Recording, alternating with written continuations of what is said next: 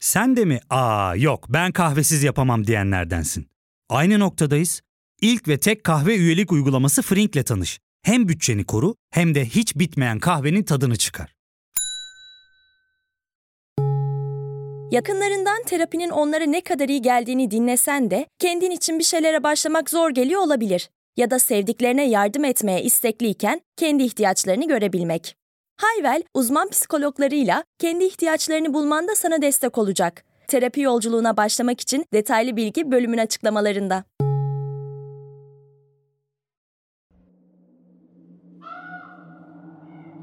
...2009 yılında bölge halkı sevdiklerinin mezarlarının bozulduğunu... ...hatta bazılarının tamamen kazıldığını keşfetmeye başladı.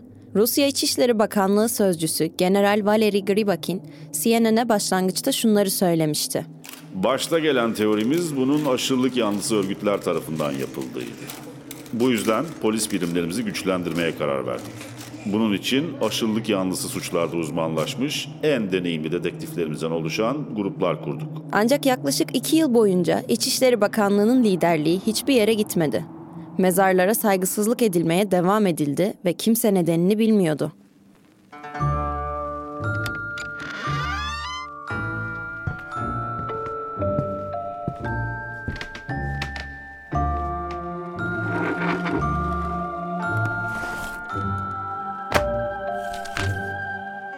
Ben Sezgi Aksu. Burası Karanlık Dosyalar. Bugün sizler için Anatoly Moskvin davasını seçtim. Ne dersiniz? Hazırsanız başlayalım mı?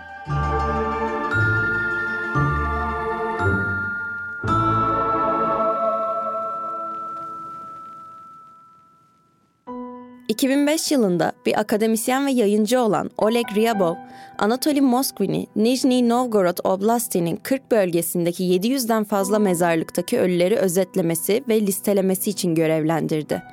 Kendisini bir nekropolcu olarak tanımlayan Anatoly Moskvin, bölgesindeki yerel mezarlıklar konusunda uzman olarak görülüyordu.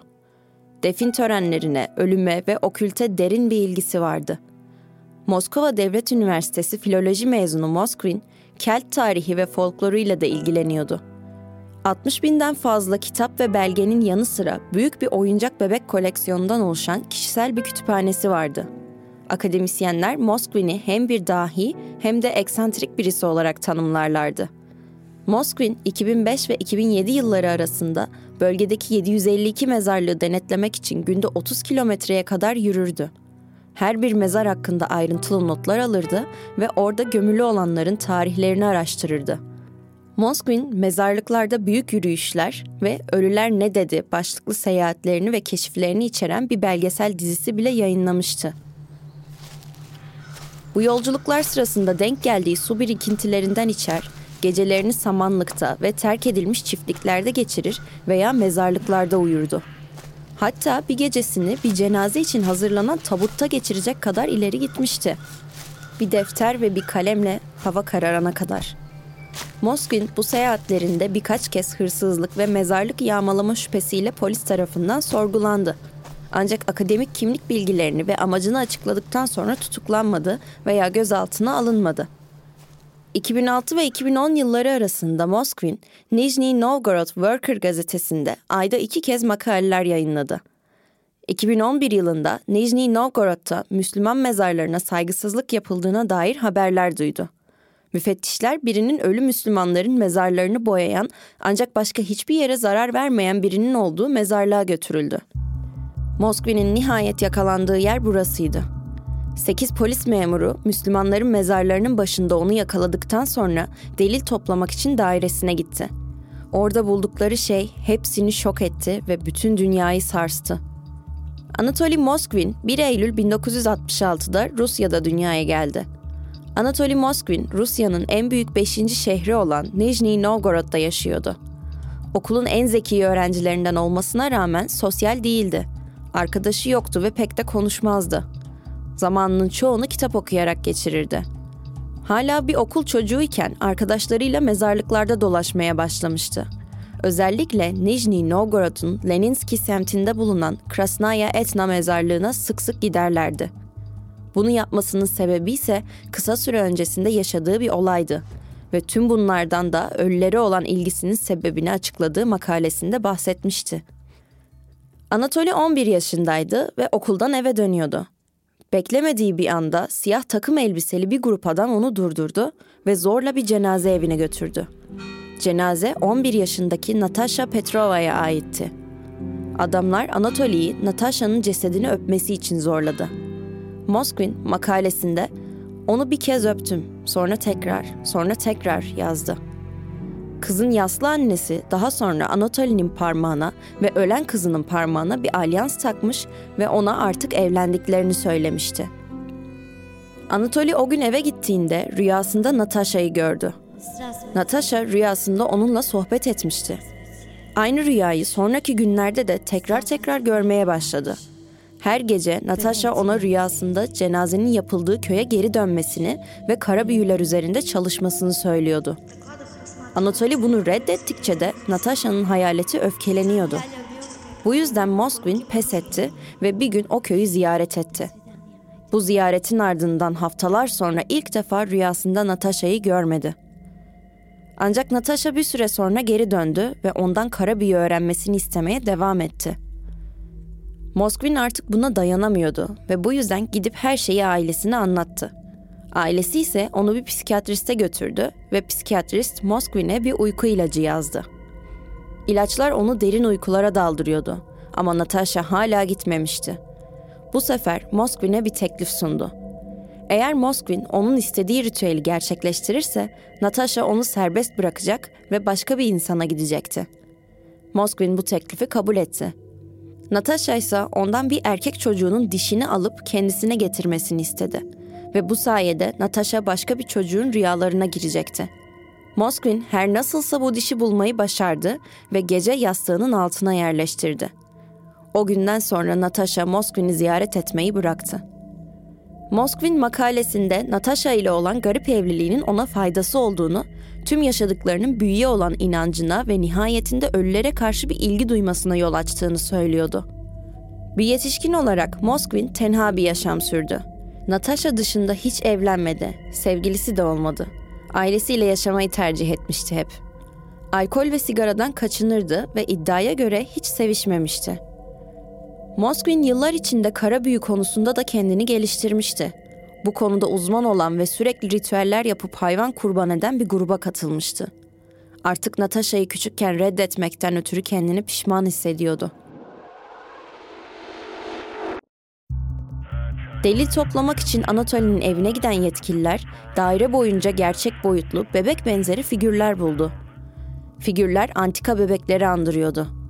Güzel ve çeşitli giysileri vardı. Bazıları kar montu giyiyor, bazılarında ise pileli etekler vardı.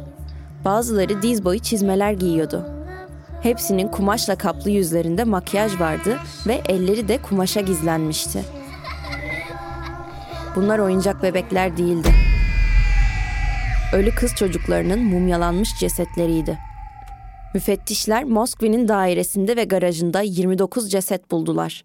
Polis tarafından yayınlanan bir videoda kitap, kağıt ve dağınıklıklarla dolu küçük odalarda, raflarda ve kanepelerde oturan mumyalar neredeyse evin her yerinde.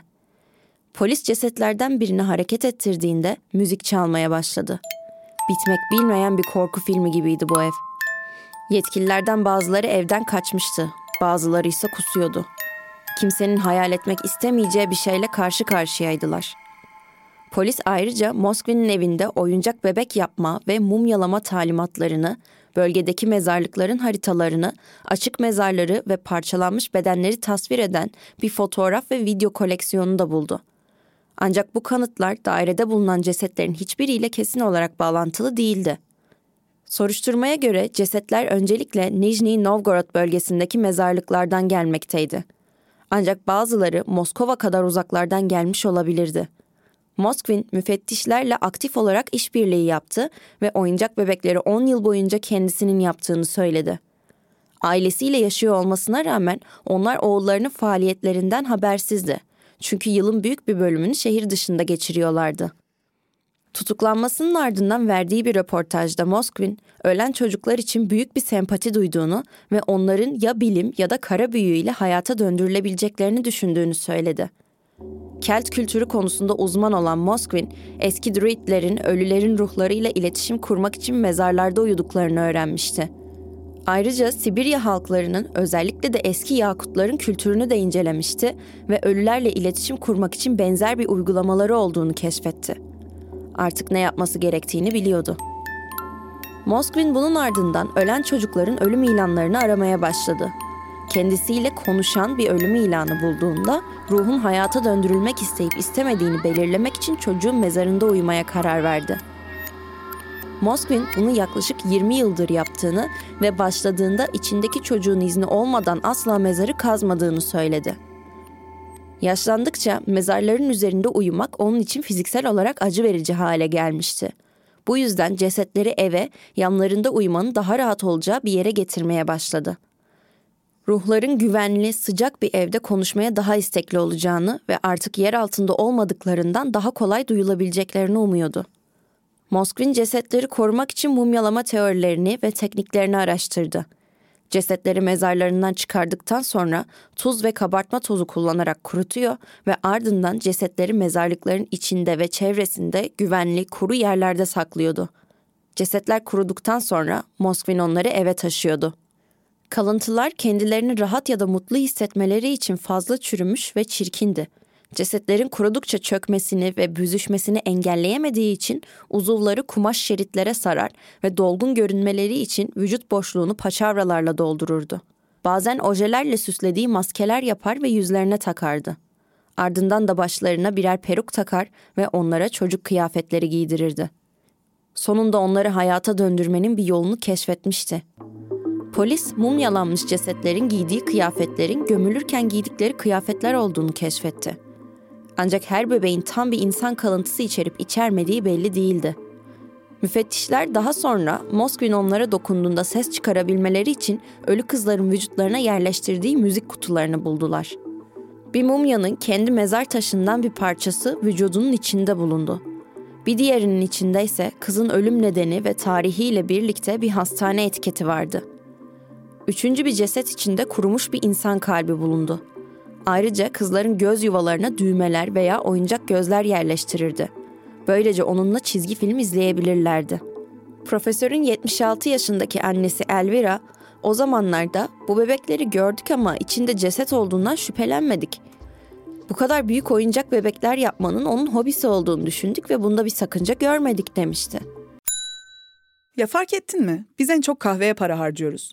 Yok abi, bundan sonra günde bir. Sen Frink kullanmıyor musun? Nasıl yani? Yani kahvenden kısmına gerek yok. Frink'e üye olursan aylık sadece 1200 TL'ye istediğin çeşit kahveyi istediğin kadar içebilirsin. Günlük 40 TL'ye sınırsız kahve mi yani? Çok iyiymiş. Aynen. Hatta şu anda 200 TL'lik bir indirim kodu da var. E hadi hemen indirip üye ol da bu fırsatı kaçırma.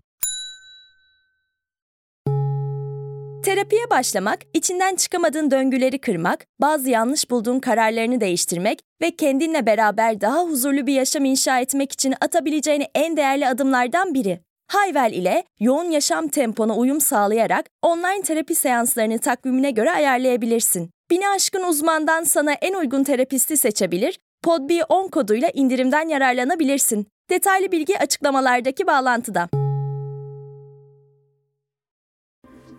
Moskvin bir suç işlediğini farkındaydı.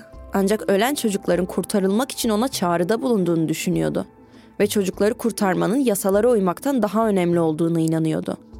Garajında hoşlanmadığını iddia ettiği birkaç oyuncak bebek olmasına rağmen genellikle çocuklarını sevdiğini söyledi. Ayrıca çocuk sahibi olmak, özellikle de bir kızı olmasını istiyordu. Zaten cesetlerin hepsi de kız çocuklarına aitti. Moskvin hiç çocuğu olmadığı için sık sık pişmanlık duyardı ve bir noktada ailesi karşı çıkmasına rağmen genç bir kızı evlat edinmeye çalıştı. Ancak düşük geliri nedeniyle başvurusu reddedildi. Hatta ilk oyuncak bebek vakası da bu konuda ailesiyle yaşadığı bir tartışmanın ardından gerçekleşmişti. O gece Moskvin mezarlığa gidip bir kızın mezarını tabuta ulaşana kadar kazdı. Ardından yanında getirdiği bir aletle tabutun baş kısmını delik oluşacak şekilde kesti. Kızın bedenini başından tutarak tabuttan çıkarıp yana koyduğundaysa çürümenin ileri seviyeye geçtiğini fark etti ve tam zamanında geldiğini düşündü. Bu küçük kızın adı Olga'ydı. 10 yaşındaydı ve cinayete kurban gitmişti. 2002'de babaannesinin evine giderken uyuşturucu bağımlısı bir adam tarafından kaçırıldı ve küpeleri çalındı. Olga korkup kaçmaya çalışınca adam onu yakalayıp kafasına ağır bir boruyla vurarak öldürdü. Ailesi ve polisler Olga'yı aradılar ve 6 ay sonunda kendi apartmanlarının çatısında cansız bedeni bulundu. Moskvin Olga'nın bedenini mezardan çıkardıktan sonra onu mezarlığın daha tenha bir yerine götürdü. Oraya başka sığ bir mezar kazdı ve onu tekrar gömdü. Ardından orijinal mezara dönüp tabutu tekrar gömdü ve hiçbir şey olmamış gibi oradan ayrıldı. Sonraki haftalardaysa tekrar tekrar gelip tuz ve sodyum bikarbonatla bedenini kuruttu. Zamanın geldiğine karar verince onu bebeğe dönüştürme çalışmalarına başladı. Çöpten bulduğu kıyafetleri de giydirdikten sonra onu eve götürdü. Olga, Moskva'nın favori bebeklerinden biriydi. Sürekli ona mektuplar yazar, hediyeler alır ve bunları Olga'nın mezarına bırakırdı. Olga'nın ailesi ise bunları oraya bırakan kişinin kim olduğunu hep merak ederlerdi. Bir gün geldiklerinde Olga'nın mezar taşının yıkılmış olduğunu gördüler. Yanında da bir not vardı. Ona hak ettiği gibi bir anıt yapmazsanız bedenini kazıp mezarından çıkaracağız. Olga'nın ailesi korkmuştu ve ona daha büyük ve güzel bir mezar yaptıktan sonra etrafını da çitlerle çevirdiler. Moskvin bebeklere herhangi bir cinsel ilgi duyduğu iddiasını reddetti ve bunun yerine onları kendi çocukları olarak gördüğünü söyledi. Mumyaların yaşları 3 ile 25 arasında değişiyordu. Onlarla konuşuyordu ve onlarla etkileşime giriyordu. Onlara şarkı söylerdi, onlarla çizgi film izlerdi ve hatta doğum günü partileri bile düzenlerdi. Moskvin'in Necrologies'teki editörü Alexey Yesin de yazarın tuhaflıklarını ciddiye almamıştı geçmişte. Makalelerin çoğu yetenekli yazarın vurguladığı romantik ve biraz çocuksu fanteziler olarak aldığım, vefat etmiş genç kadınlara duyduğu şehvetli ilgiyi aydınlatıyordu dedi. Komşuları şok olmuştu. Ünlü tarihçinin sessiz olduğunu ve ebeveynlerinin de iyi insanlar olduğunu belirttiler. Elbette kapıyı ne zaman açsa dairesinden kokuşmuş bir koku geliyordu. Ama bir komşu bunun bölgedeki tüm binaların bodrumlarında olan çürüyen bir şeyin kokusundan olduğunu düşünmüştü. Moskvin hepsi mezarlara saygısızlıkla ilgili bir düzine suçla suçlandı. Rus medyası ona mumyaların efendisi ve parfümcü adını verdi. Moskvin ceza kanununun 244. maddesi uyarınca mezarlara ve cesetlere saygısızlıktan 5 yıla kadar hapis cezasıyla suçlandı. Mahkemede Moskvin 44 adet mezar ve ceset istismarını itiraf etti. Kurbanların ebeveynlerine siz kızlarınızı terk ettiniz. Bense onları eve getirdim ve ısıttım dedi. Psikiyatrik bir değerlendirmenin ardından Moskvin'in bir tür paranoid şizofreniye sahip olduğu belirlendi. 25 Mayıs 2012'de yapılan bir duruşmada Leninski Bölge Mahkemesi Moskvin'in yargılanacak kadar akli dengesinin yerinde olmadığında karar kıldı ve onu cezai sorumluluktan kurtardı. Bunun yerine zorlayıcı tıbbi önlemlere mahkum edildi. Savcılık karardan memnun kaldı ve karara itiraz etmedi. Moskvin düzenli olarak izlenmesi için bir psikiyatri kliniğine yatırıldı. Eylül 2018'de Moskva'nın doktorları onun artık tehlikeli olmadığını belirttiler ve Leninski Bölge Mahkemesi'ne onu evden ayakta tedavi için serbest bırakılması amacıyla dilekçe verdiler. Ancak Şubat 2019'da yapılan bir psikiyatrik değerlendirme Moskvin'i serbest bırakmak için çok erken olduğunu kanıtladı ve hastane dilekçelerini geri çekti. Moskvin'in ilk bebeklerinden Olga'nın annesi Natalia Chardimova, Moskvin'in hayatının geri kalanında hapiste kalması gerektiğine inanıyor. Hala mide bulandırıcı işinin ölçeğini kavramakta zorlanıyorum. 9 yıl boyunca mumyalanmış kızımla yatak odasında yaşıyordu. Kızımla ben sadece 10 yıl geçirdim. O da 9 yıl geçirdi. Bu yaratık hayatıma korku, dehşet ve panik getirdi. İstediği yere gitme özgürlüğüne sahip olacağını düşününce titriyorum. Ne benim ailem ne de diğer kurbanların aileleri huzur içinde uyuyamayacak. Gözetim altında tutulması gerekiyor. Müebbet hapiste ısrar ediyorum. Sadece tıbbi gözetim altında serbest dolaşım hakkı olmaksızın. Psikiyatristler şimdi 50'li yaşlarının başında olan Moskvin'in iyileşmekte olduğunu söylese de yerel savcılar Chardimova'nın değerlendirmesine katılıyor. Tutuklanmasından bu yana Moskvin'in birkaç meslektaşı onunla işbirliğini bıraktı. Ailesi toplulukları onları dışladığı için tamamen gizlilik altında yaşıyor. Elvira bir keresinde kendisinin ve kocasının kendilerini öldürmelerini önerdi ancak kocası reddetti. İkisi de sağlıksız durumda. Moskvi'nin bu hastanede günde 20 ilaç kullandığı ve hem personel hem de diğer hastalar tarafından birkaç kez dövüldüğü söylenmekte. Serbest bırakılmak için gösterdiği çabası da devam ediyor. İddiaya göre doğru mudur değil midir bilemiyorum. Moskvin yetkililere kızları çok derine gömme zahmetine girmemelerini söyledi. Çünkü serbest kaldığı zaman oradan onları geri çıkarmayı planlıyordu.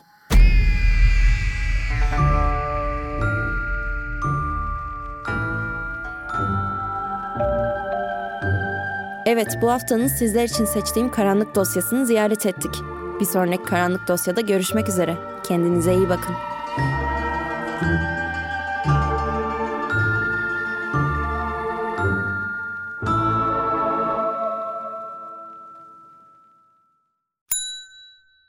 İlk ve tek kahve üyelik uygulaması Frink, 46 ildeki 500'den fazla noktada seni bekliyor.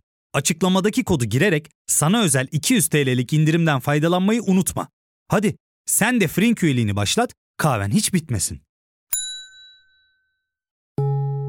Hem bugününe hem yarınına katacaklarıyla terapi yolculuğuna ve daha iyi hissetmeye bugün Hayvel ile başla. Açıklamadaki linkten Hayvel'i indir, ücretsiz tanışma görüşmelerinin ardından bütçene uygun seans paketini seç ve terapi yolculuğuna başla.